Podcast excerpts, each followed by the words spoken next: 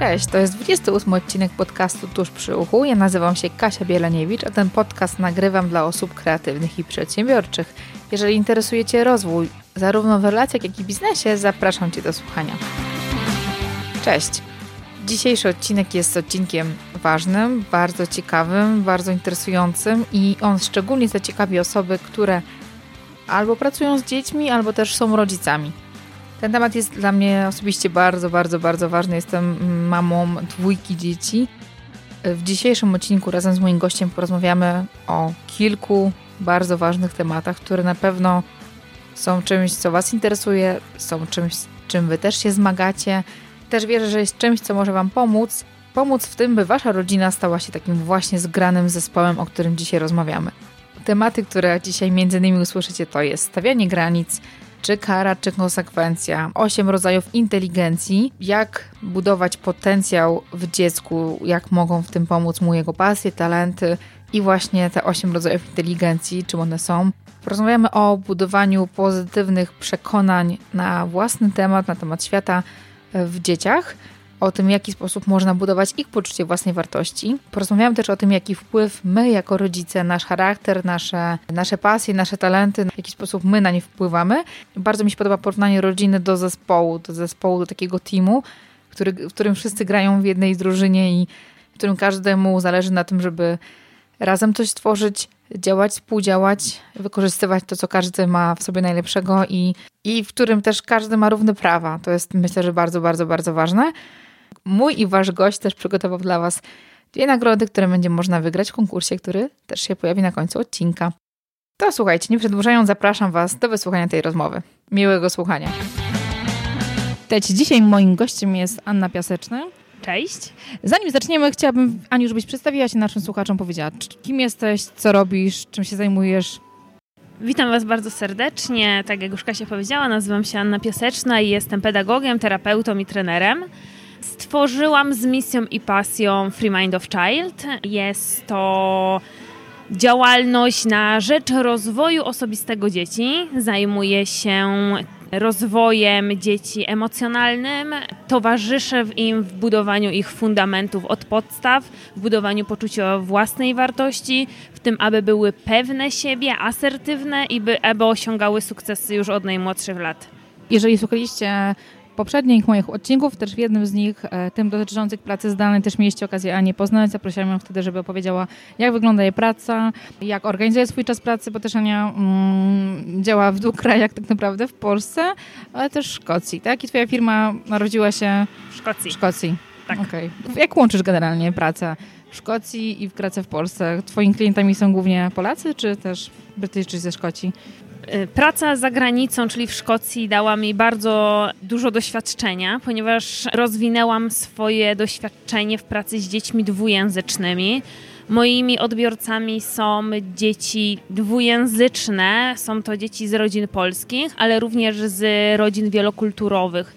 Czyli tata jest na przykład Szkotem, a mama jest Polką, lub y, tata jest Polakiem, a mama jest Szkotką lub jest innej narodowości ponieważ również prowadzę warsztaty i szkolenia na terenie całej Europy, więc gdy jestem we Francji albo w Szwecji, to tam oczywiście są te rodziny wielokulturowe e, inne. Także tata jest Szwedem, mama jest Polką, albo tata jest Francuzem, a mama jest Polką czyli doświadczenie z dziećmi dwujęzycznymi i ten rozwój osobisty, emocjonalny ich, jak to dzieci radzą sobie w szkole, mimo to, że czasami są to dzieci kilkujęzyczne. Tata jest na przykład Francuzem, mama jest Polką, a dziecko w szkole mówi po angielsku. I też Ani zaprosiłam między innymi dlatego, że tematy, którymi się zajmuję, to też są tematy, które mnie mocno interesują, bo też jestem mamą, też mam dzieci, ale też Ania w swojej pracy mocno podkreśla to, żeby skupić się właśnie na mocnych stronach, na talentach, na pasjach, na tym, co interesuje dzieci, na tym, żeby rozwijać ich potencjał, bazując właśnie na tym, co w nich mocne, a nie, nie to, co słabe. Tak, mam rację? Zgadza się. Mhm. Tak, skupiamy się na tym, co, z czym dziecko się już rodzi i wydobywamy z niego to, co ma w sobie fajne, pielęgnujemy to, to, co lubi robić i dążymy do tego, żeby cały czas to się rozwijało, jak również y, dajemy dziecku nowe perspektywy i nowe doświadczenia, żeby cały czas odnajdywać inne rzeczy, nie skupiając się tylko na tym, co czasami myślimy i wydaje nam się, że to jest to. Mhm. Okej, okay, to może pierwsze pytanie, które mi naturalnie przychodzi do głowy, to co jest potrzebne dziecku, które mm, przychodzi na świat w naszych czasach, w współczesnym świecie? Jakie są takie elementy, mm, które pomogą mu, mm, czy mieć mocny kręgosłup, czy dobrze sobie poradzić w życiu, w dzisiejszym świecie. Hmm, mogłabym powiedzieć, że dziecko powinno na porodówce dotrzymać tablet i instrukcję do tablicy interaktywnej, bo w dzisiejszym świecie bez tego raczej dziecko sobie nie poradzi. Świat idzie do przodu, technologia idzie do przodu i nie możemy dzieci opóźniać. A no sobie spiera razem akurat z tabletami, z telefonami komórkowymi. To tak. Myślę, że to jest pierwsza umiejętność. Przesuwanie palcem po ekranie. Y, tak, telefonu. jeżeli chodzi o jednak o takie cechy związane mhm. z y, cechami osobowości, to dziecko rodzi się tak naprawdę czyste. Dziecko rodzi się bez poczucia winy, rodzi się pewne siebie. Ja zawsze zwracam uwagę na szkoleniach, że dziecko rodzi się nagie, jest brudne, krzyczy, ma dużo ludzi dookoła siebie i nie wstydzi się. Mhm. Więc to poczucie wstydu od najmłodszych lat u dzieci nie występuje to my jako osoby dorosłe, zwracając uwagę, powoduje nasze e, skupienie na pewnych dla nas jakichś e, rzeczach, które nam przeszkadzają. Być może my się wstydzimy u dziecka, to, że dziecko traci tą pewność siebie i e, zaczyna się wstydzić swojego zachowania lub swojego ciała, lub to, że jest chłopcem czy dziewczynką. To, co musimy, na co powinniśmy zwrócić uwagę, to jest to, aby tak naprawdę nie niszczyć tej naturalności u dziecka, tylko jeszcze bardziej ją wydobywać, jeszcze bardziej wspierać i budować i wznosić na wyższy poziom. Okej, okay, czy dziecko rodzi się czyste, jest czystą kartką. Start ma każdy taki sam, ale są pewne elementy, które mamy jakby wrodzone i to, co nas odróżnia od, od innych ludzi. Tak, y, są to elementy genetyczne, na które nie mamy wpływu, mhm. czyli tutaj również zwracam uwagę na to, że dziecko genetycznie może odziedziczyć kolor oczu lub włosów, y, kolor skóry, ale nie cechy charakteru. Dlaczego ja tak bardzo się przy tym upieram? I moim przykładem, który, z którym wami się podzielę, jest to, że gdy ja urodzę dziecko i oddam je do adopcji, to to dziecko nie będzie miało moich cech charakterów, tylko będzie miało cechy charakteru osób, które je wychowują. Dlaczego tak się dzieje? Ponieważ dzieci uczą się poprzez zmysły i poprzez doświadczenie. Czyli to, co widzą i to, jaki obraz świata odbierają, przez to, jak osoby dorosłe go przedstawiają, tak dziecko się kształtuje. Czyli cechy charakteru, że ktoś odziedziczył coś po mamusi, po tatusiu, albo ja byłam nieśmiała, jak byłam malutka, to tak nie działa. Również jestem nieśmiała jako osoba dorosła, dlatego moje dziecko dostaje wzorce osoby nieśmiałej. Ale z drugiej strony są pewne elementy, pewne cechy, które niekoniecznie są związane z tym, że obserwujemy rodziców naszych, bo ktoś może być, być jakiś, ale dzieci są jednak różne. Patrząc teraz jak ja, mam, mam dwójkę dzieci i każde z nich jest zupełnie inne. E, jedno jest bardziej śmiałe, pewne siebie, ma to w sobie po prostu naturalną taką ciekawość i e, uczy się na błędach, lubi powtarzać błędy, nie, nie boi się tego zupełnie, a drugie jest zupełnie inne, tak? Więcej czasu potrzebuje, bardziej analizuje, więc są pewne takie elementy, które już możemy zauważyć, które, które są takimi zalążkami te, temperamentu, pewnych takich naturalnych sposobów działania, myślenia. E, tak, na to jak kształtuje się charakter dziecka czy osobowość dziecka, tutaj warto zwrócić uwagę, że osobowość dziecka kształtuje się do piątego roku życia, a mhm. charakter do dziesiątego. Mhm. Są takie normy, które mogą być przesuwane. Mhm. Należy zwrócić uwagę też na to, czy jest to dziecko pierwsze, czy to jest kolejne dziecko oraz na to, że jakby dziecko jest wychowywane po pierwsze przez rodziców, e, czyli przez mamę i przez tatę i oni są różni i różnie się zachowują, więc każde dziecko będzie brało do siebie to, co jemu pasuje, a następnie wychowywane jest przez społeczność. Oczywiście, jeżeli dziecko się rodzi, mówimy, że może być uwarunkowane w jakiś sposób, czyli u noworodka na przykład, bo jedno dziecko śpi i się budzi tylko na jedzenie, a drugie nie chce cały czas spać i wszystko mu przeszkadza, a najlepiej to już by stało albo chodziło w wieku 5 miesięcy, jest bardzo aktywne. Może mieć to wpływ na rozwój inteligencji, która będzie później inteligencją dominującą u dziecka. Czyli te cechy osobowości u dziecka będą kształtowały jego talenty i dominujące inteligencje, które później w szkole czy w życiu dorosłym tylko będą mu pomagały. Do tej dominującej inteligencji jeszcze wrócimy, bo to jest też e, bardzo ciekawy temat mm, i porozmawiamy o tych ośmiu rodzajach inteligencji, o których Oczywiście. ty też e, mówisz.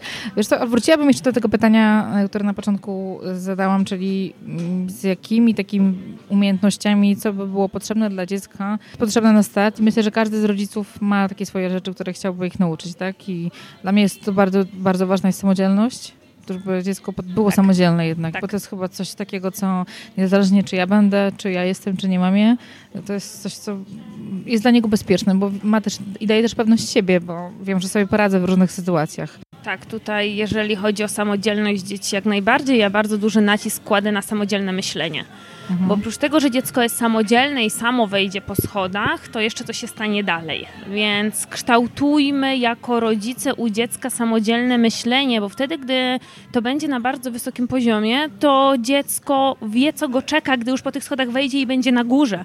Czyli wyprzedza sytuację i może przewidzieć. Kolejne, na co warto zwrócić uwagę, jest to akceptacja i praca z emocjami u dziecka. No to chyba jest najtrudniejsza rzecz. Te emocje są tak jak. Yy, jak, jak przerabiałam książki kiedyś, bunt dwulatka, bunt trzylatka i myślę, że teraz mam bunty co roku jakieś różne, więc wiesz, tak. to jest chyba taki temat najtrudniejszy, bo te emocje są tak ogromne i tak widzę, że to jest taka sinusoida często, od, y, od radości do smutku, do jakiejś rozpaczy i to tak się szybko zmienia. E, jasne, ponieważ dzieci dopiero uczą się tych emocji, tak? Uczą się, jak je okazywać, jak osoby dorosłe na nie reagują, jak rówieśnicy na nie reagują. Więc tutaj zwróćmy uwagę na to, że nie mamy tych takich złych emocji, nie masz złych emocji, one są nam potrzebne. Po prostu inaczej je odczuwamy, odczuwamy je bardziej nieprzyjemnie dla naszego ciała.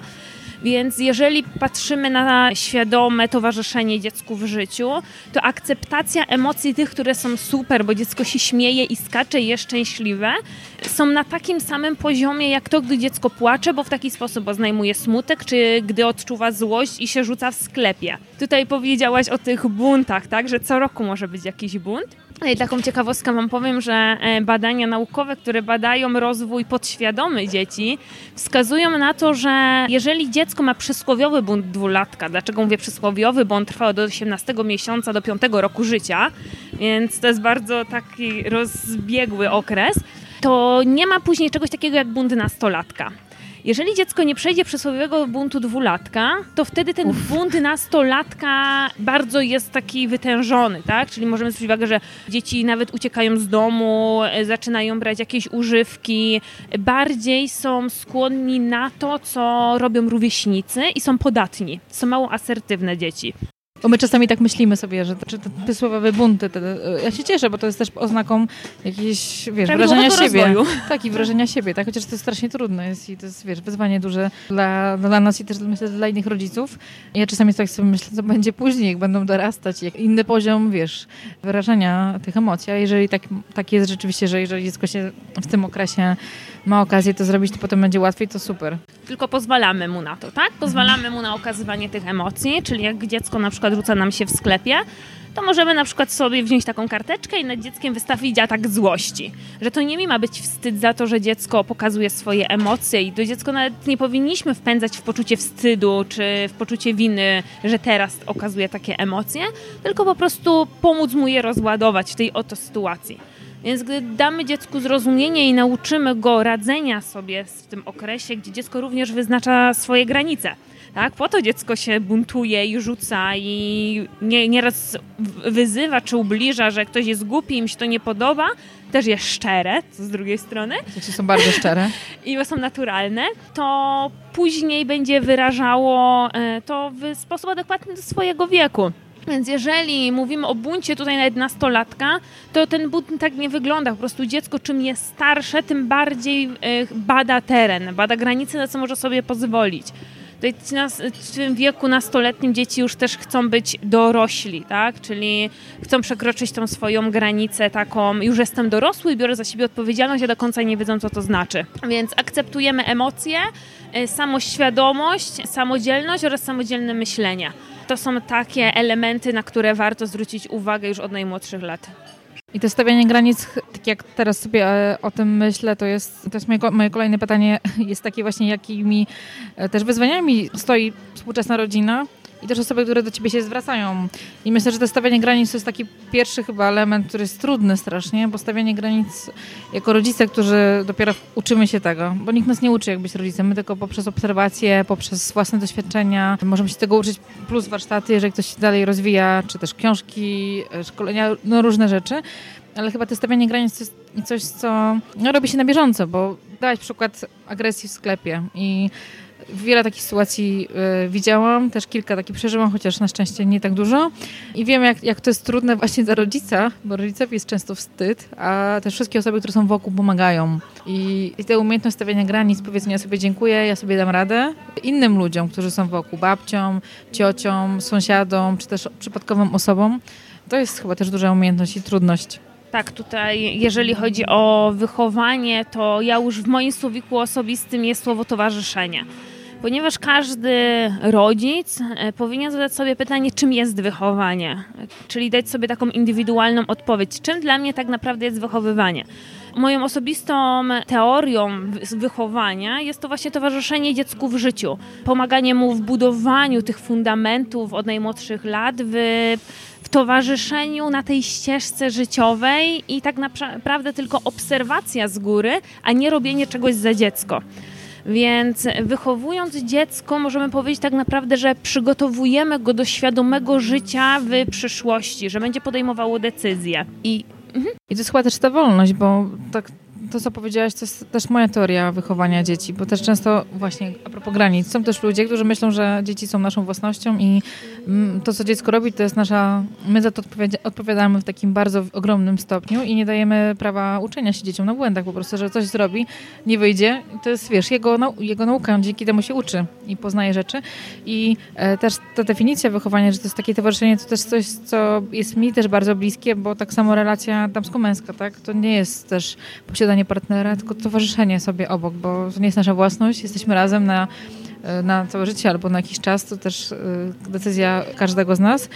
I też chyba a propos wychowania i tego, że towarzyszymy innym, mm, to też moja, moja taka opinia jest że dzieci nie są dla nas, że my wychowujemy je, czy też towarzyszymy im dla kogoś, bo one później gdzieś odchodzą i są jakby dla kogoś są dalej, tak? tak. Swoje rodziny, czy też, czy też wchodzą w związki i to nie, nie są naszą własnością, a taka, właśnie takie poczucie, że to jest moje dziecko, to nigdy nie wypuścimy go od nas i zawsze będzie naszym dzieckiem.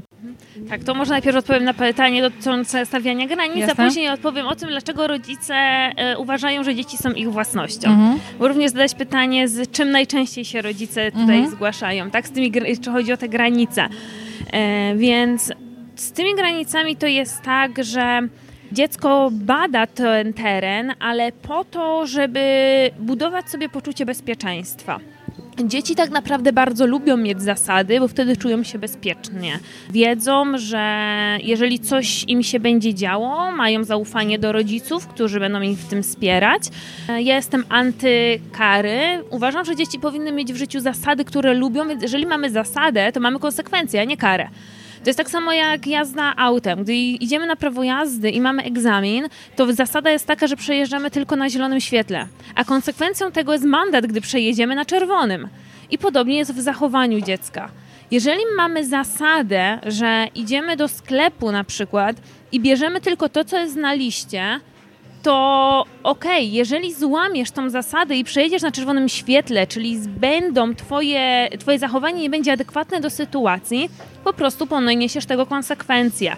Więc jeżeli nie, czasami się zdarzają rodzice, gdzie przychodzą mówią, że moje dziecko wpada w jakiś szał, że w domu rzuca rzeczami, to tylko dlatego, że przekracza granice, ponieważ nie ma często zasad i nie wie, jakie konsekwencje będą go czekały. Bo nasz podświadomy umysł już i tak zawsze z tyłu głowy ma te konsekwencje, które mogą się wydarzyć, jeżeli coś zrobię.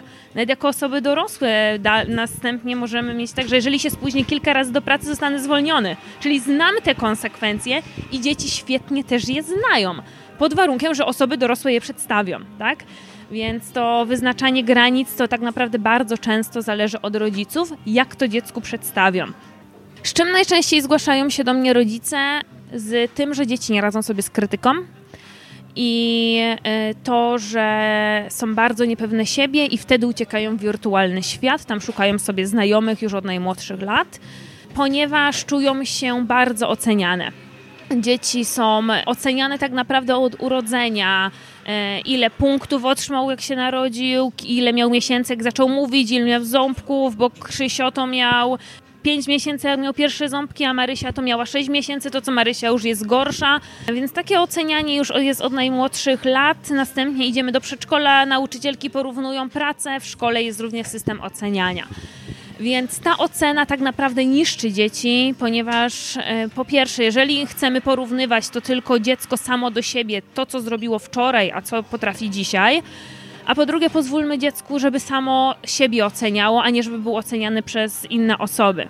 Więc ta ocena zewnętrzna i krytyka, gdzie dzieci nie są nauczone często przez rodziców tego, że coś ich spotka przykłego w życiu, ponieważ rodzice wsadzają dziecko w taką szklaną bombkę i na świat jest idealny, nie ma narkomanii, nie ma ludzi biednych, nie ma alkoholizmu i ludzie nie popełniają samobójstw. Gdy dziecko wyjdzie na ulicę i widzi coś takiego, to nie wie, co się dzieje.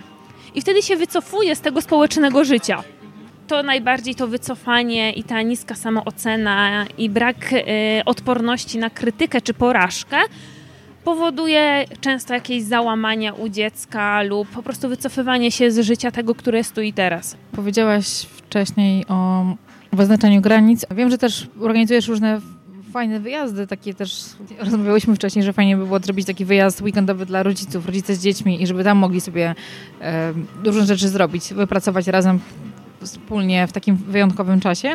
Mówisz o tych zasadach i o tym, żeby znać konsekwencje do różnego rodzaju działań. I te zasady też pewnie często się kształtują na bieżąco, bo niektóre rzeczy pojawiają się Oczywiście, Oczywiście dziecko rośnie, tak? Tak, tak. Ciągle coś nowego I ma większe dzieje. wymagania. Tak, tak. I jak takie zasady, jako rodzina, możemy takie zasady stworzyć? Czy robimy to sami, czy robimy to wspólnie? Robimy to wspólnie całą rodziną. Ro rodzina to drużyna. Mamy nawet w planerze współczesnej mamy i dziecka mamy tam taki cytat, że strzelamy do wspólnej bramki. Więc jeżeli strzelacie sobie samobuje, to dobrze na tym nie wyjdziecie. Gracie razem, to razem wam zależy na tym, żeby wygrać, to razem wam zależy na tym, żeby tworzyć tą szczęśliwą e, rodzinę. Więc jeżeli podejmujemy jakieś działania w rodzinie i decydujemy nawet o tym, czy dziecko pojedzie na weekend do babci i to są jakieś zasady, że na przykład w każdy weekend odwiedzamy babcię, to fajnie, żeby przy tej decyzji dziecko również uczestniczyło, bo to jest jego życie.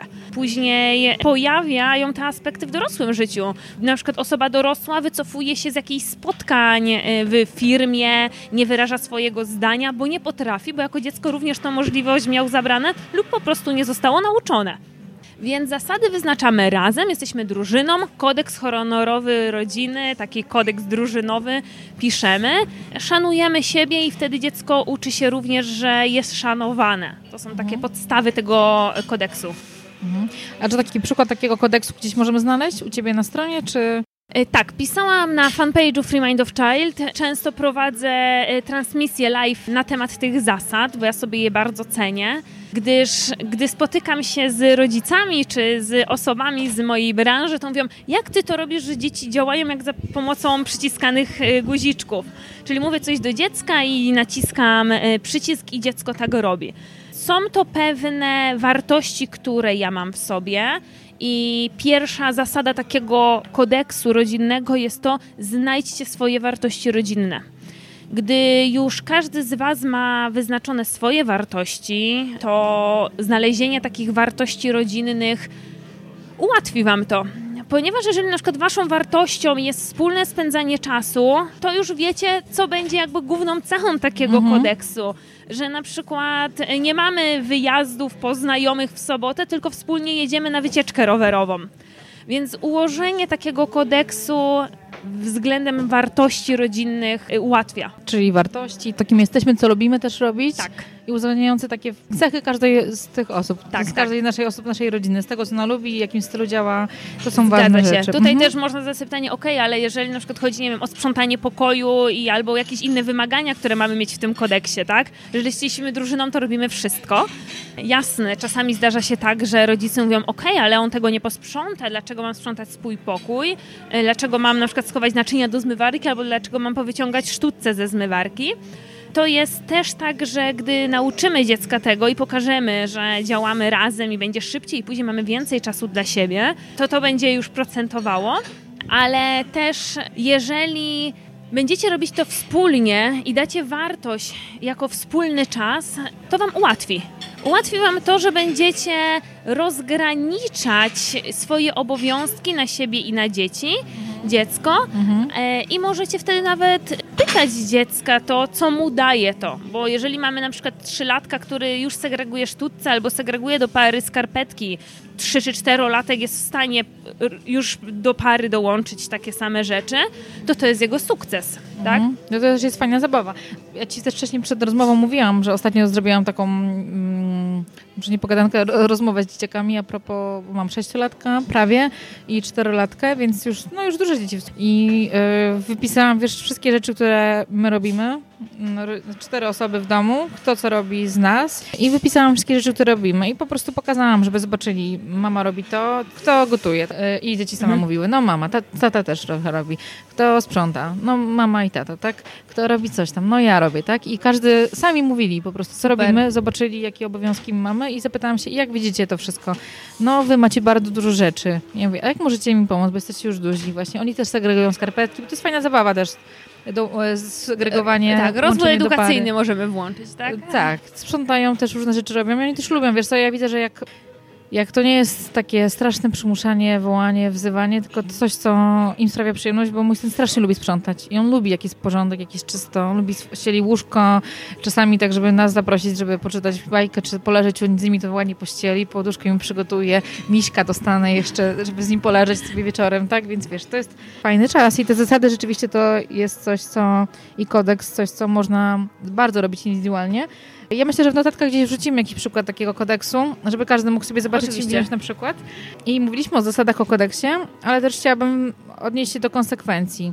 Kary nie, ale konsekwencje tak. I co może być taką konsekwencją? Bo też rozumiem, że na każdym etapie rozwoju dla y, dwulatka, dla trzylatka, cztero, sześciolatka to mogą być zupełnie inne konsekwencje jakie są ok, jakie nie i też słyszałam um, takie podpytanie, e, słyszałam też, że długość, nie wiem, krzesełka smutnego, krzesełka czy czegoś takiego też powinna być uzależniona od wieku, że nie pół godziny, nie e, czasami 5 minut, czasami 10 minut. Ja mam u siebie takie krzesło przemyśleń. Najczęściej daję dziecku wybór, czyli czas do przemyślenia, nie określam nigdy czasu. Mhm chociaż spotkałam się z teorią, że ile dziecko ma lat, że mówimy, że tyle Też tak minut, tak właśnie. E, ale dziecko nie ma poczucia czasu.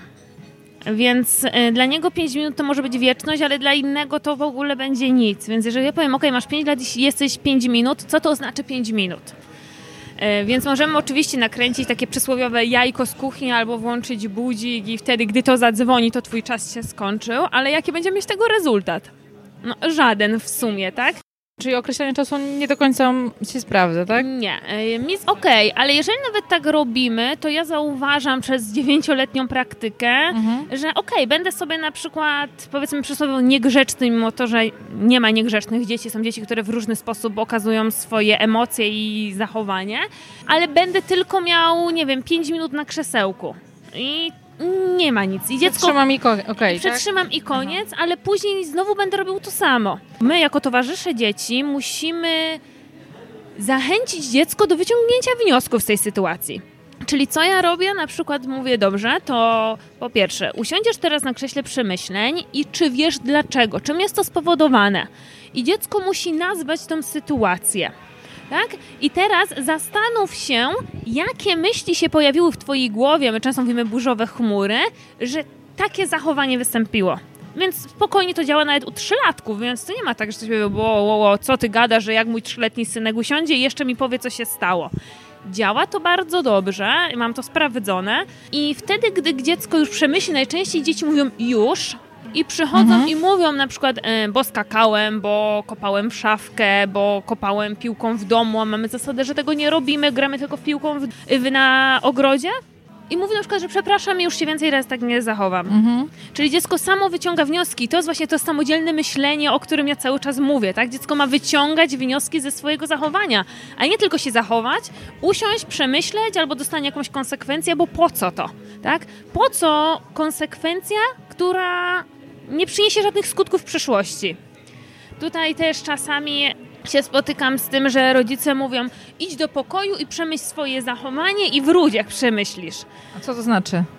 Właśnie, przemyśl swoje zachowanie. E, właśnie co to znaczy przemyśl swoje zachowanie, skoro ja dziecku w tym nie towarzyszę. E, więc u mnie zasada jest taka, że gdy dziecko nawet siedzi na tym krzesełku, to ja cały czas jestem przy nim. E, często trzymam to dziecko za rączkę, żeby czuło się bezpieczne, że wie, że jest. Nie możemy w tym całym procesie zaburzyć poczucia bezpieczeństwa u dziecka, bo jego zachowanie, nawet jeżeli było jakieś nieodpowiednie, było złe, nie oznacza to, że to dziecko jest złym człowiekiem, że ono coś zrobiło. Tak, to było tylko zachowanie spowodowane jakimiś myślami, które się pojawiły.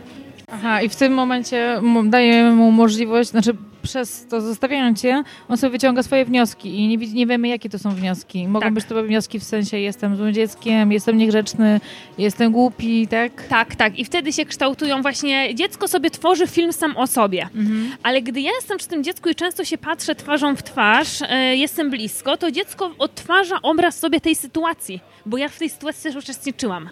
Jak idzie do pokoju, to już może myśleć o czymś innym, co w co będzie się bawiło za chwilę, tak? Czyli ucieka myślami. Tutaj też warto zwrócić uwagę na to, że dzieci mają bardzo krótką pamięć, podobnie jak zwierzęta. Za chwilę nie pamiętają i nie widzą, co się stało. Więc jeżeli mówimy od razu do dziecka, idź do pokoju i mówię, ok, to za chwilę do dziecka pójdę i z nim porozmawiam, to dziecko za chwilę już nie wie, o co chodziło. Nie pamięta, tak. Więc tak ogóle... samo jak dziecko się obraża, obrażam się na ciebie, e, ostatnio córka właśnie mówi, ona jest śmieszna taka bardzo i mówi, to co obrażają się na ciebie na zawsze, nie? I mhm. ja mówi, no okej, okay, dobra, albo nie będę nic mówić przez na zawsze, nie? I okej. Okay. Odzywa się śmieszne. Za, no nie no, po minucie już jest koniec, już zapomniała. No jasne.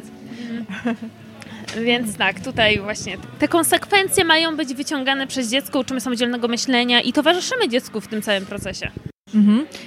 I teraz możemy sobie przejść do tego pozytywnego aspektu, o którym... Mój najfajniejszy. Twój najciekawszy i też, to też, który ja bardzo lubię.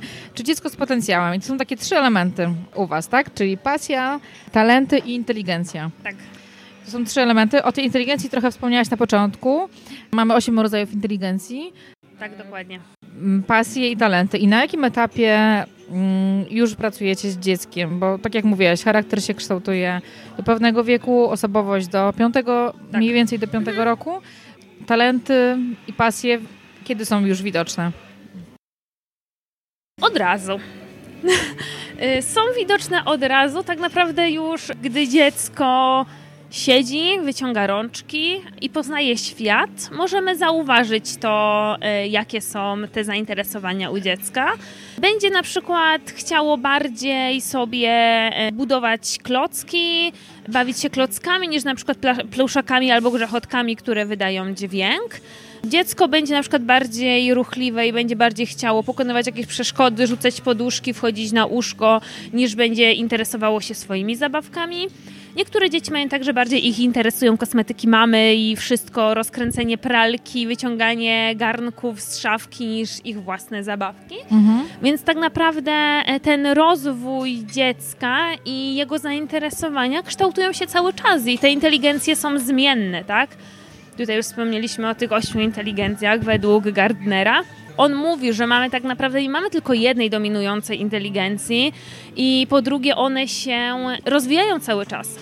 A my jesteśmy tak wychowani trochę w takich stereotypowych e, rzeczach, e, w wiedzy takiej stereotypowej, w przekonaniach że mamy tak naprawdę dwie inteligencje, czyli to jest matematyczna albo lingwistyczna. Albo jestem dobry z matmy, albo z polskiego. I już... Humanista albo ścisły Tak, mhm. więc to są tylko takie dwie, których się, na których się opieramy.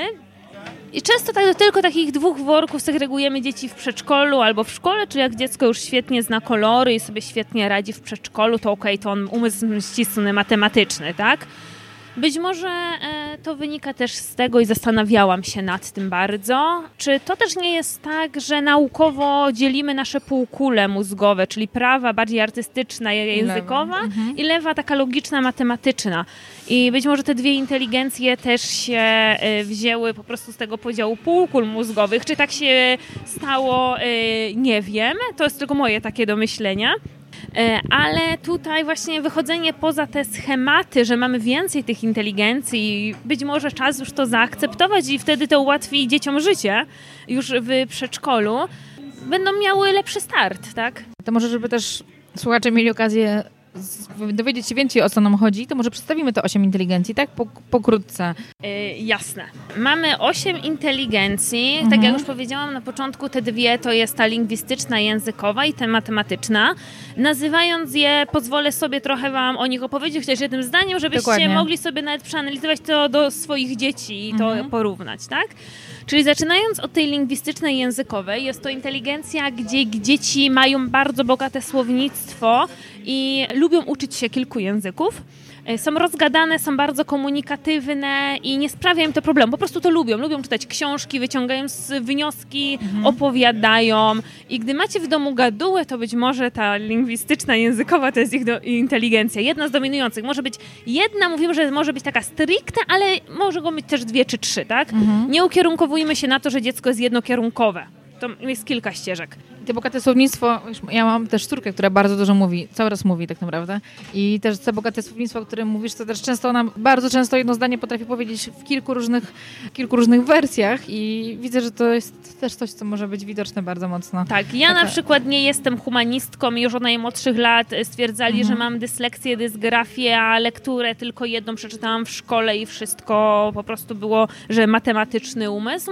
No z tym też później poszłam na Politechnikę Łódzką, ale na przykład przykład jestem bardzo rozgadana i piszę książki i piszę bloga i dzisiaj, gdy znam więcej tych inteligencji, uważam, że to jest jedna z moich dominujących, tak? Mhm. Ponieważ komunikację mam bardzo dobrą z ludźmi, więc jak najbardziej nie podpierajmy się tylko tako, tymi dwoma schematami. Więc okay. to jest językowa, Pierwsza lingwistyczna. Językowa. Druga? Druga jest logiczna, matematyczna. Czyli tutaj możemy sobie pomyśleć, ok, czyli moje dziecko jest świetne z matmy, tak i nie, ponieważ ta logiczno-matematyczna odpowiada też za wyciąganie wniosków i reakcje na pewne sytuacje. Czyli co się wydarzy, e, na to również, że gdy pada deszcz, to później na przykład gdy jest burza, to później świeci ten, jest tęcza. Więc to jest również podejście racjonalne do świata i wyciąganie tych wniosków. Mhm. Trzecia inteligencja jest y, muzyczna. Jest to inteligencja, gdzie dzieci bardzo dobrze słyszą dźwięki, ale w kontekście komunikacji z ludźmi zwracają bardzo uwagę na ton głosu. Czyli dla nich to głośność, w jaki sposób ludzie do nich mówią, jest dużą wartością. Oczywiście dzieci są uzdolnione muzyczne, grają na instrumentach. Poczucie rytmu też pewnie mają. Tak, dobre. tańczą, poczucie rytmu. E, możemy zauważyć, że gdy leci nawet jest jakaś melodia w reklamie, to dziecko tańczy i wymyśla swoje układy i ma takie bardzo muzyczne podejście. Tak, że sobie śpiewa, nuci, dorabia lekcje, to lubi słuchać muzyki na przykład. Mhm. Kolejna jest wizualno-przestrzenna, to już jest czwarta, tak? Tak. tak. Czwarta, wizualno-przestrzenna. Dziecko widzi obraz świata poprzez zmysły. Potrafi wyobrazić sobie jakąś figurę przestrzenną.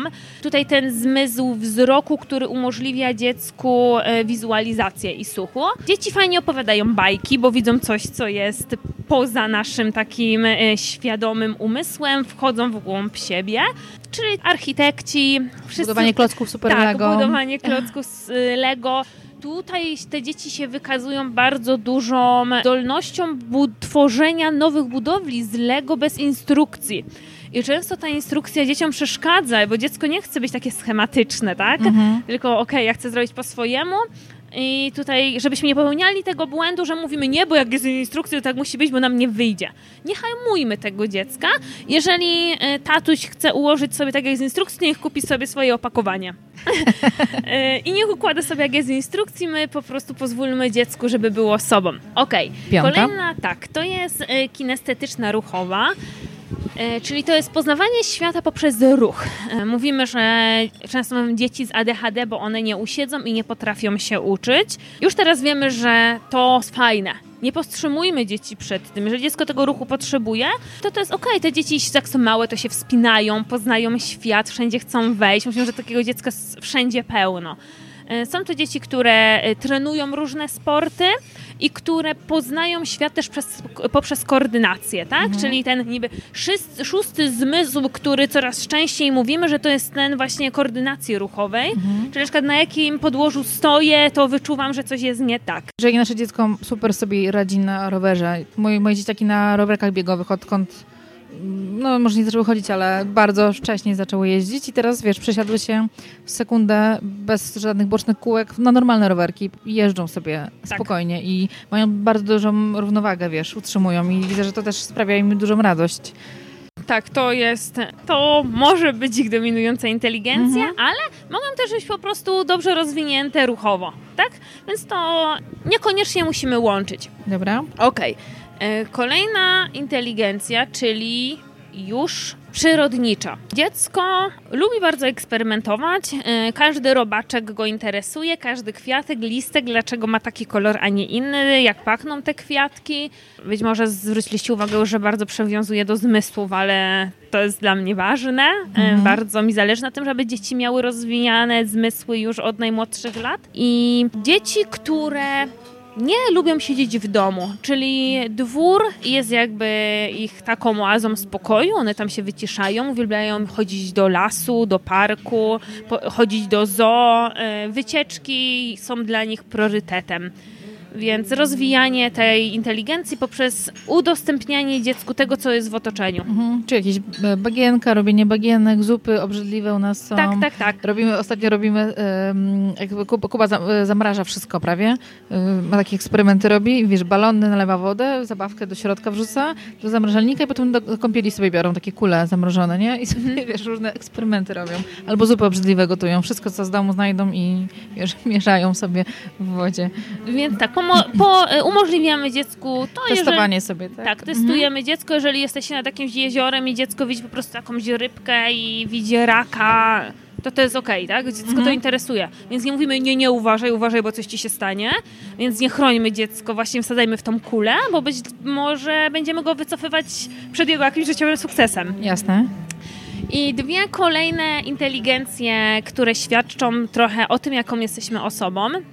Pierwsza inteligencja to jest interpersonalna. Jest to inteligencja mówimy, że ona jest taka zewnątrzosobowa, czyli jesteśmy bardzo otwarci na relacje z innymi ludźmi. Lubimy pracować w grupie, lubimy poznawać nowych ludzi i często też liczymy się ze zdaniem. Czyli praca grupowa dla tej inteligencji dominującej jest wskazana. E, jak jest rodzeństwo, to lubią ze sobą bardzo się bawić i lubią spędzać czas razem. Przeciwieństwem jak gdyby do tego jest ta e, intrapersonalna osobowość, gdzie możemy zauważyć u dziecka, że jeżeli dziecko chce mieć czytaną książkę, to tylko on i rodzic nie chce mieć przy sobie rodzeństwa. Mhm. Czyli jestem taką, e, trochę mówimy indywidualistą, te, jestem takim indywidualistą. I sam zrobię projekt, sam zrobię najlepiej. Jeżeli coś dążę, to otworzę sobie swoją firmę, bo nie będę pod kimś pracował. I ja jestem też taką osobą i wcale mi to w życiu ja nie przeszkadza. Więc e, tutaj nie martwcie się naprawdę, jeżeli wasze dziecko chce robić coś samo i nie, to nie znaczy, że jest egoistą i wszystko zrobi samo najlepiej i myśli tylko mm. o sobie. Po prostu o osoby z tą inteligencją intrapersonalną dokładnie wiedzą, co chcą osiągnąć w życiu. Dążą do tego celu, nie patrzą na to, co powiedzą inni ludzie. Widzą swój sukces już widzą na samym początku. E, więc nie ograniczajmy, bo rodzice tak naprawdę często, gdy przychodzą do mnie, żeby zbadać tą dominującą inteligencję i wychodzi, mówię, dziecko jest e, intrapersonalne, o nie, ono wszystko samo będzie robiło w życiu, ono nie będzie miało przyjaciół. E, więc to nie, to nie świadczy o tym. To świadczy o tym, że my mamy udostępnić dziecku na przykład, że ma godzinę czasu tylko dla siebie dziennie, mhm. więc nie wysyłajmy go codziennie na różne zajęcia dodatkowe, bo to nie jest dla niego frajda. Jest jeszcze emocjonalna. Która... I ostatnia, tak? Tak, jest, ona często nie jest też uwzględniana. Nie wszędzie ona jest uwzględniana. Mhm. Dlaczego? Może powiem tak, dlaczego ta emocjonalna nie jest uwzględniana wszędzie? Ponieważ te osiem dominujących inteligencji wchodzi jakby w naszą inteligencję, gdzie coś mierzymy testem tak? Czyli e, jak tą inteligencję, naszą IQ przysłowiowym mierzymy testem, tak tutaj mamy te dominujące inteligencje, które się nie da testem e, zbadać, tylko trzeba poznać dziecko. I kolejna pod tym jest inteligencja emocjonalna. I moja własna teoria jest taka, że ta emocjonalna inteligencja jest bardzo ważna, bo nią podpieramy wszystkie pozostałe. Mhm. Jeżeli dziecko nie rozwija się prawidłowo emocjonalnie, trudno będzie mu rozwijać jakąkolwiek z tych innych inteligencji. Ponieważ nawet jeżeli jest to intrapersonalne, ale emocjonalny rozwój leży nam, ciężko mu będzie osiągać swoje sukcesy. Jeżeli dziecko jest na przykład interpersonalne, a nie dbamy o jego rozwój emocjonalny, to nie poradzi sobie w kontaktach z rówieśnikami. Jeżeli dziecko na przykład jest, nie wiem, ma dominującą tą kinestetyczną ruchową i nie wiem, jest lekkoatletą, to również gdy będzie miało słaby rozwój emocjonalny, będzie się poddawało i będzie uważało, że nie przebiegnę dalej. Mhm. Więc moja własna teoria i to, co ja, czego ja uczę na dziecko z potencjałem, jest to, jak tą, rozwijać tą emocjonalną inteligencję, żeby te wszystkie pozostałe funkcjonowały prawidłowo. Tak, żeby ona, ona wspierała innych, tak. ale też nie... Ta inteligencja emocjonalna to jest coś bardzo mm, ważnego nie tylko dla dzieci, ale też dla dorosłych, bo my też mamy różne trudności, problemy, też sobie z różnymi wyzwaniami musimy radzić i to jest coś rzeczywiście, co powinno być takim podstawą naszego funkcjonowania. I chciałabym wrócić do tego, co powiedziałaś a propos tych inteligencji i tego, że tak, tak samo ja widzę bardzo dużo analogii do talentów Galupa. Co prawda one są robione już dla dorosłych osób. Jest też, też ta sama analogia. Jest 34 talenty, takie cechy, cechy nasze, zespół, cech, yy, według których działamy, myślimy i też one nie są ani dobre, ani złe po prostu to jest nasz styl myślenia i myślę, że tutaj też bardzo ważną rzeczą jest, żeby zaakceptować to, mm, jeżeli wyróżniamy dwie czy trzy, widzimy inteligencję u dzieci, to po prostu on tak, tak działa i naszym chyba celem jako rodziców i takim zadaniem jest to, żeby wspierać dziecku, w dziecku to, żeby ono robiło, działało, myślało i mogło rozwijać to według siebie, według tego, kim jest, e, bo to też myślę, że wspiera je dodatkowo i też buduje Jasne. pewność siebie, ale też mu jest łatwo działać w ten sposób. Tak, żeby on był szczęśliwy też, i też mógł wykorzystywać potencjał, bo nawet patrząc na to, jeżeli e, nasze dziecko ma na przykład intrapersonalną inteligencję, czyli jeden na jeden lubi różne rzeczy robić, tak jak u niektórych osób właśnie talent, bliskość, relator, to też jest osoba, która lubi mniejszą grupę ludzi, głębokie relacje wiąże, ale też niekoniecznie z dużą ilością osób, bardziej jeden na jeden lubi działania,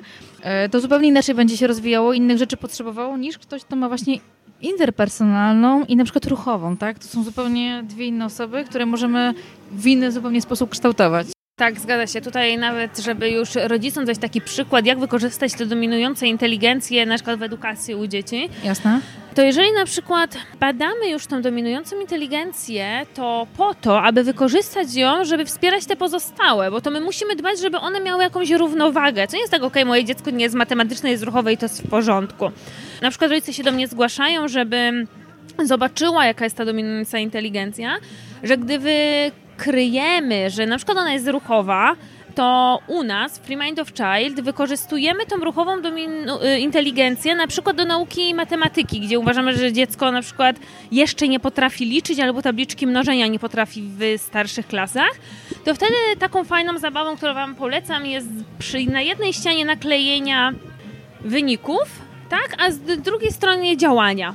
I dziecko, przekonując, pokonując przekątną pokoju, gdzie musi na przykład wziąć 2 razy 2 na drugiej ścianie ma 4, wykorzystuje ruch do nauki mhm. tabliczki mnożenia. Super pomysł, bardzo Albo, fajny. Albo e, jeżeli dziecko nie chce czytać, to uczymy go czytać sylabami, także na przykład sylaba ma kładziemy z jednej strony pokoju, ustawiamy poduszki, skaczemy po, po poduszkach, a z drugiej strony pokoju jest druga sylaba, gdzie ma powstać wyraz. Mhm. I to nie jest nudne, bo to jest coś, to jest zabawa, tak. przy okazji jakieś działanie. Bardzo, bardzo fajny pomysł takiego kreatywnego wykorzystania tego, co mamy w sobie, tego, jak myślimy, do działania w innych obszarach. Dokładnie, czyli na przykład możemy dziecko uczyć wierszy śpiewając, żeby dziecko samo wydobywało z siebie e, dźwięki, układało melodię i wtedy łatwiej mu się nauczy na przykład jakiegoś wiersza na pamięć. Więc zadaniem tej dominującej inteligencji jest to, aby wspierać nią pozostałe, żeby dziecko było łatwiej. Powiedzieliśmy, wymieniliśmy tutaj rodzaj inteligencji, ale w jaki sposób możemy zdiagnozować, kto może to zrobić, żeby to zrobić rzeczywiście prawidłowo? Tak jak powiedziałaś, to nie jest test, tylko to jest badanie na żywo. E, tak. Mhm. Kto może to zrobić? E, osoby, które wiedzą coś na ten temat. Spotkałam się w, nie wiem jak jest w Polsce, ponieważ ja mieszkam w Szkocji więc trzeba po prostu posiadać wiedzę na ten temat i pasję. Ja taką pasję posiadam. Więc jak U mnie jest podstawą to, aby zbadać tą dominującą inteligencję, bo nawet jeżeli dziecko ma problemy w nauce, nie wyobrażam sobie prowadzić z nim jakichkolwiek zadań, ćwiczeń przy stoliku, jeżeli ma inteligencję dominującą ruchową, tak jak powiedziałam, tak? Jeżeli dziecko ma na przykład problem z koncentracją, a jest na przykład plastyczne, mhm. no to nie wyobrażam z nim, żeby sobie po prostu kreślił coś albo pisał, jeżeli możemy wymyślać fantastyczne rzeczy y, plastyczne, czyli rozłożyć czarny karton i pisanie kredami na czarnym kartonie w pomieszczeniu. Mhm. Być może wystarczy użyć internetu, żeby poszukać osoby, która to diagnozuje. U mnie można zdiagnozować dziecko. Ja również o tych inteligencjach bardzo dokładnie mówię na dziecko z potencjałem na szkoleniu stacjonarnym. Mhm. Moje zdanie jest takie, że już każdy nauczyciel w przedszkolu powinien e, mieć, posiadać tą wiedzę na temat tych dominujących inteligencji, aby dziecku ułatwić start w edukacji. Fajnie jest poznać u siebie, jaką ma się dominującą inteligencję, również jako u rodziców. Czyli zacząć, się, zacząć od siebie, tak? E, nawet jeżeli coś jest z dzieckiem, to zaczynamy od siebie. Jeżeli znajdziemy u siebie tą dominującą inteligencję, wtedy możemy zauważyć, i często tak się zdarza, że jeżeli na przykład mama ma dominując, inteligencję dominującą ruchową, to chce wszystko z dzieckiem też robić w ruchu. Czyli jak poznać u osoby dorosłej na przykład, że ta inteligencja jest dominująca? Poprzez to, co najbardziej lubimy robić, czyli na przykład jeżeli gotujesz obiad, to zauważ, czy nie chodzisz od szafki do szafki i po prostu i cały czas drepczesz nogami i tańczysz jak jest radio. Jeżeli jest językowa, to tak samo, jak masz komunikację z innymi ludźmi. Więc można to po prostu przenieść na czynności życia codziennego adekwatnie do wieku. Teraz zaczęłam myśleć, jak to u nas wygląda, ale rzeczywiście to można dużo rzeczy już zobaczyć, tak? Będę za jakiś czas nagrywała mm, odcinek a propos właśnie talentów Galupa, jakie rodzic ma Super. i jak on może je wykorzystać, co on może robić, w jakim stylu myśli działa i jak może wspierać swoje dzieci. I też to, w jaki sposób my działamy, co my możemy dać z naszego potencjału i pokazać im, jak on może się rozwijać przy nas, to też jest duży wpływ rzeczywiście. To, kim jest rodzic, to jakie też talenty, pasje, i inteligencję rodzic. To jest bardzo mocno wpływa na dzieci, bo sama powiedziałaś, że też dzieci dużo od nas przyjmują tak. wiele, wiele rzeczy różnych. Tak, tak. I tutaj warto e, również e, zwrócić uwagę, żebyśmy dziecka nie zmuszali do tego, co my robimy, tak? Więc jeżeli ja gram w piłkę nożną, to moje dziecko niekoniecznie musi grać w piłkę nożną, ale może tańczyć na przykład, tak? może spróbować, tak? I zobaczyć, czy... Mhm. Tak. I tu jest mhm. właśnie to, jeżeli chodzi o talenty u dziecka, to należy dziecku dać spróbować wszystkiego. Bo jeżeli dziecko nie spróbuje, to tak naprawdę nie wie nawet, co to jest. I, I, do tego już mam od razu pytanie, bo my jesteśmy na etapie czterolatków, mieliśmy etapy, od czterech lat zaczynają się większość takich zajęć już grupowych różnych. Sada my mamy taką zasadę, że miesiąc dziecko chodzi na jakieś zajęcia, bo tak wydaje mi się, że miesiąc to są cztery spotkania i to jest wystarczająca ilość czasu, żeby ktoś dziecko zobaczyło, czy się dobrze sobie radzi, czy w ogóle chce, czy nie chce. I tu też można wyłapać od razu. Czy to tak. jest dobry taki e, To test? jest dobre, należy tylko zwrócić uwagę na manipulację u dzieci, gdzie na przykład dziecko wycofuje się ze względu na rówieśników, bo dziecku się może tam podobać, ale może być ktoś lepszy od niego w jego oczach, tak? I on mhm. będzie się poddawał i wycofywał. E, u nas często się tak zdarza, ponieważ prowadzimy roczne warsztaty z Akademii Free Mind. Teraz również jest ta akademia online dostępna od czerwca jest tak, że oczywiście to nie jest szkoła. My budujemy tam poczucie własnej wartości u dziecka, edukacja finansowa, asertywność, czyli wszystko to, y, co dziecku jest potrzebne do tego, aby był szczęśliwym dorosłym człowiekiem. Mm -hmm. Czasami zdarza się tak, że dzieci się wycofują z tych zajęć, bo sobie nie radzą, bo nie są pewne siebie, bo ktoś bardziej jest pewny siebie, że gdy ma problem powiedzieć sobie, bo uczymy dzieci też afirmacji, że kocham siebie, to rodzice informują nas o tym, że następne zajęcie dziecko już nie przyjdzie, bo na przykład jemu się nie podobało. Czyli za szybko trochę poddajemy się. A to też jest trudne strasznie, wiesz, tak mi się wydaje, żeby wyłapać to, czy to jest coś, co właśnie tą granicę. To nie jest chyba takie proste. Granica, kiedy mm, mm, właśnie miesiąc dziecko chodzi na zajęcia, e, kiedy jest ten element manipulacji, kiedy jest ten element, kiedy ono rezygnuje nie z powodu dlatego, że mu się nie podoba albo nie chce, tylko z innego powodu, albo też element, że my chcemy bardzo, żeby na coś chodził. To jest chyba taka granica, jest delikatna bardzo. Jest bardzo delikatna granica, dlatego to trzeba bardzo dobrze znać dziecko tak? Trzeba znać jego pasję i znać jego marzenia i wiedzieć też, jak on funkcjonuje w domu i kiedy się wycofuje w domu. I gdy idziemy na przykład z dzieckiem na plac zabaw i coś jest nie po jego myśli, bo na przykład chłopczyk był szybszy, żeby wejść na zjeżdżalnię i on już na tą zjeżdżalnię wcale nie wejdzie i się obraża, Być może na zajęciach grupowych wtedy będzie tak samo. Warto zwracać uwagę na takie zachowania, bo te małe sygnały tak naprawdę dają nam najwięcej. Więc gdy dziecko się bawi e, na placu zabaw, jesteście, nie wiem, w figloraju, na urodzinach u kogoś, obserwujcie dziecko, bo to jest ten moment, gdzie możecie zobaczyć tak naprawdę, w którym kierunku iść i co jeszcze możecie bardziej rozwijać. Mhm. Sporo też mówimy o pozytywnym myśleniu, też o takich zmianie negatywnych przekonań u dzieci, które czasami się pojawiają, takich blokad, rzeczy, które one też myślą, bo boją się różnych rzeczy i tutaj chyba fajnym elementem i fajną rzeczą jest, e, ciekawą są książki bo bajkoterapia i czytanie książek, czy też nawet bajki, które oglądają dzieci, które mają fajny, pozytywny przekaz, mogą być czymś, co im pomaga oswajać i też zobaczyć, że okej, okay, inni mają tak, tak, samo jak ja. Ja ostatnio trafiłam na bardzo fajną serię książek. Widziałam, że u ciebie też były polecane. To jest cała seria Kraina Uważności. Agnieszka Pawłowska. Polecam wam bardzo Kraina Uważności. Wszystkie książki wam polecam, a Agnieszka jest moim mentorem. Ja u Agnieszki szkoliłam się z mindfulnessu dla dzieci, dlatego prowadzę a, trening. A, tak, więc znamy się z Agnieszką osobiście. Aha, ja właśnie się z Agnieszką mówiłam na wywiad. Polecam wam książki książki. Tutaj oczywiście książki, które miałam polecać, jest to w dziale Pełna Kraina Uważności dla Dzieci ponieważ również prowadzę trening uważności dla dzieci i prowadzę też zajęcia uważny przedszkolak za granicą i w Polsce. Ta seria Agnieszki jest genialna. My zaczęliśmy od komunikacji. I dzieci od razu podchwytują, bo tam jest takie są fajne przykłady z życia. Tak? Te książki pokazują punkt widzenia różnych osób. Tak, kraina uważności jest mi bardzo bliska. Mhm. My z niej korzystamy na zajęciach. Macie tam fantastyczne przykłady medytacji z dziećmi. Macie medytacje z kamieniami, wizualizację, radzenie sobie z emocjami, więc korzystajcie z niej. Oczywiście również mogę Wam polecić to z sercem i z po prostu z empatią do Agnieszki. Żyj uważnie jej stronę, gdzie znajdziecie również nagrania audio z medytacjami dla dzieci. Chyba każde dziecko w swojej małej bibliotece powinno krainę uważności posiadać. Jesteśmy już przy temacie książek, to bardzo bym chciała, żebyś poleciła kilka książek dla rodziców, które mogą pomóc im kształtować ich umiejętności rodzicielskie, a też kilka rzeczy dla dzieciaków. Ty wydałaś dwa planery. Tak, tutaj jeszcze dodam, że mhm. planer nie jest książką, tylko jest narzędziem.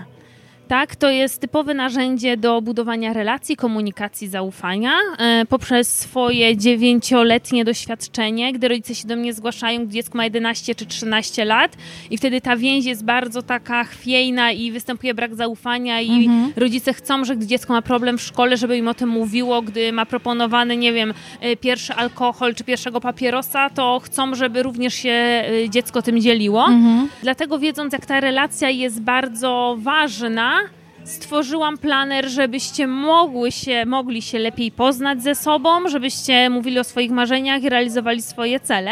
A jeżeli chodzi o książki dla rodziców, to pierwsza książka to jest na pewno książka Koweja, 7 nawyków szczęśliwej rodziny. Obowiązek jeszcze w ciąży. Jeżeli chodzi jeszcze o uważność, to jest książka Elaine Snail, Uważność i spokój żabki książka z płytą, gdzie również są ćwiczenia, e, uważność żabki do przed snem, jak wyciszyć dziecko, e, przystanek pauza, jak dziecko, gdy się na przykład denerwuje podczas odrabiania lekcji albo zabawy, możemy sobie włączyć tą płytę.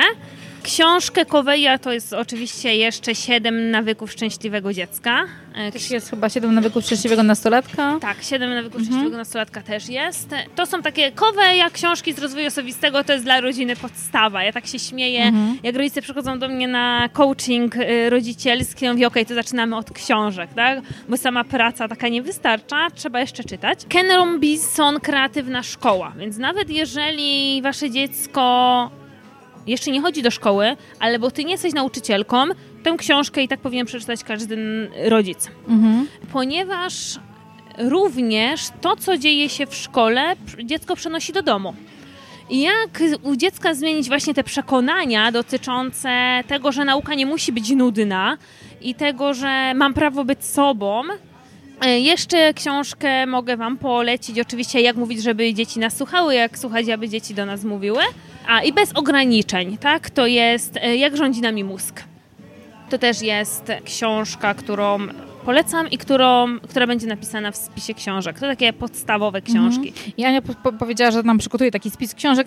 Kilka tylko wymieniamy, ale list książek, lektur takich, które każdy może sobie wybrać, którą z nich, która będzie dla nich, dla was fajnie, tak. która będzie dla was ciekawa. Ja jeszcze od siebie dodam, my mamy mm, pozytywną dyscyplinę, i mamy też karty. E, karty są fajne, bo są takie fiszki, w których są właśnie jedna technika, mhm. którą można zastosować. Tam jest między innymi pozytywna pauza, tam jest sporo o emocjach, o złości. My o tej złości dużo czytamy, więc to jest taki element jakby u nas, e, nasze największe wyzwanie chyba. A o książki dla dzieci to też pewnie kwestia mm, tego, co dziecko interesuje, jakie ma pasje, jakie są tematy dla nich właśnie bardziej interesujące, czy muzyczne, czy tak, tutaj też indywidualnie wiadomo, że jeżeli my rodzice czytamy książki, to nasze dzieci też w jakiś sposób będą nabierać ten nawyk.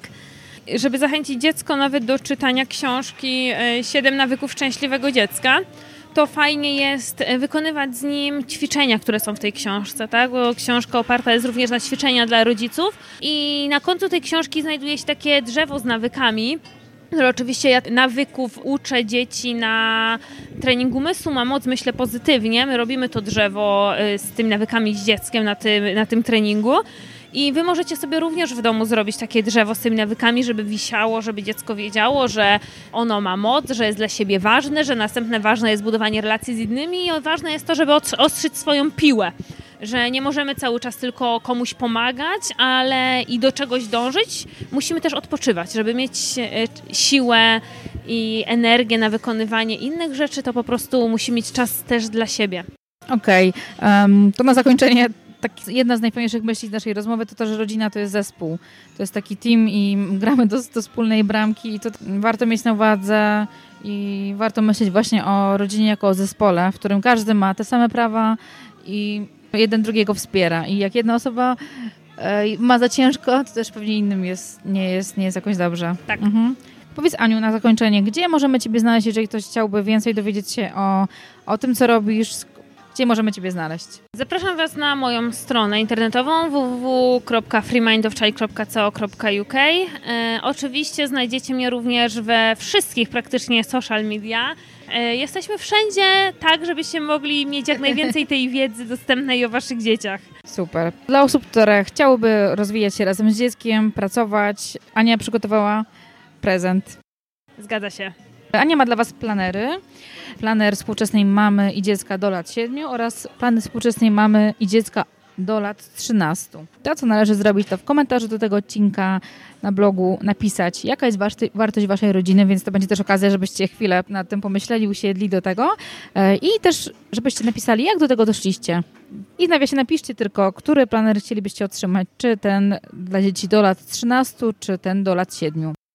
Aniu, bardzo Ci dziękuję za dzisiejsze spotkanie, za dzisiejszą rozmowę, za to, że miałam okazję też ja się wielu rzeczy dowiedzieć ciekawych dla mnie, które ja już czuję, że zastosuję u mnie w domu. Bardzo Ci za to dziękuję. Ja Tobie, Kasiu, bardzo dziękuję za zaproszenie. I do usłyszenia. Zanim jeszcze uciekniecie, zapraszam na stronę tużprzyuchu.pl. Tam też będzie notatka do tego odcinka, czyli tuż przy uchu łamane na 028.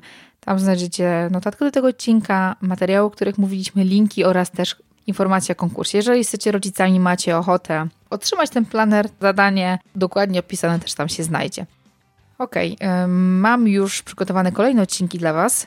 Dzisiejszy odcinek oraz dwa kolejne, które się pojawią. Mam nadzieję, że umilą Wam stanie w korkach i podróże na majówkę. Teraz, jeżeli ktoś jest sprytny, to mógł sobie zaplanować naprawdę długi, długi, długi czas. E, kolejny odcinek będzie to odcinek, którym z Edytą Niewińską porozmawiamy. Wygląda ten cały proces pisania, proces zbierania informacji, tworzenia konspektu, takiej całej koncepcji, pracy koncepcyjnej, aż do momentu mm, napisania książki. I ten odcinek będzie bardzo, myślę, że przydatny dla osób, które myślą o tym, zastanawiają się. Będzie dużo o, o pracy właśnie koncepcyjnej, o wszystkich osobach, które są ważne w procesie pisania, o dobrych praktykach, o tym, jak możemy rzeczywiście dobrze się do tego przygotować, żeby po prostu w trakcie e, nie mieć takich blokad, nie zatrzymywać się, nie hamować się i żeby rzeczywiście z sukcesem ta książka mogła użyć światło dzienne i e, zostać później wydana. Więc to Was czeka już w 29 odcinku, a odcinek numer 30 to będzie odcinek urodzinowy. Bo 2 maja 2017 opublikowałam swój pierwszy odcinek podcastu i to wszystko będziecie mogli usłyszeć 2 maja. Jeżeli macie jakieś pytania i chcecie o coś zapytać się, czy o czymś usłyszeć, to zapraszam do kontaktu ze mną mailowego kasiamałpa.tużprzyuchu.pl oczywiście pisane bez polskich znaków.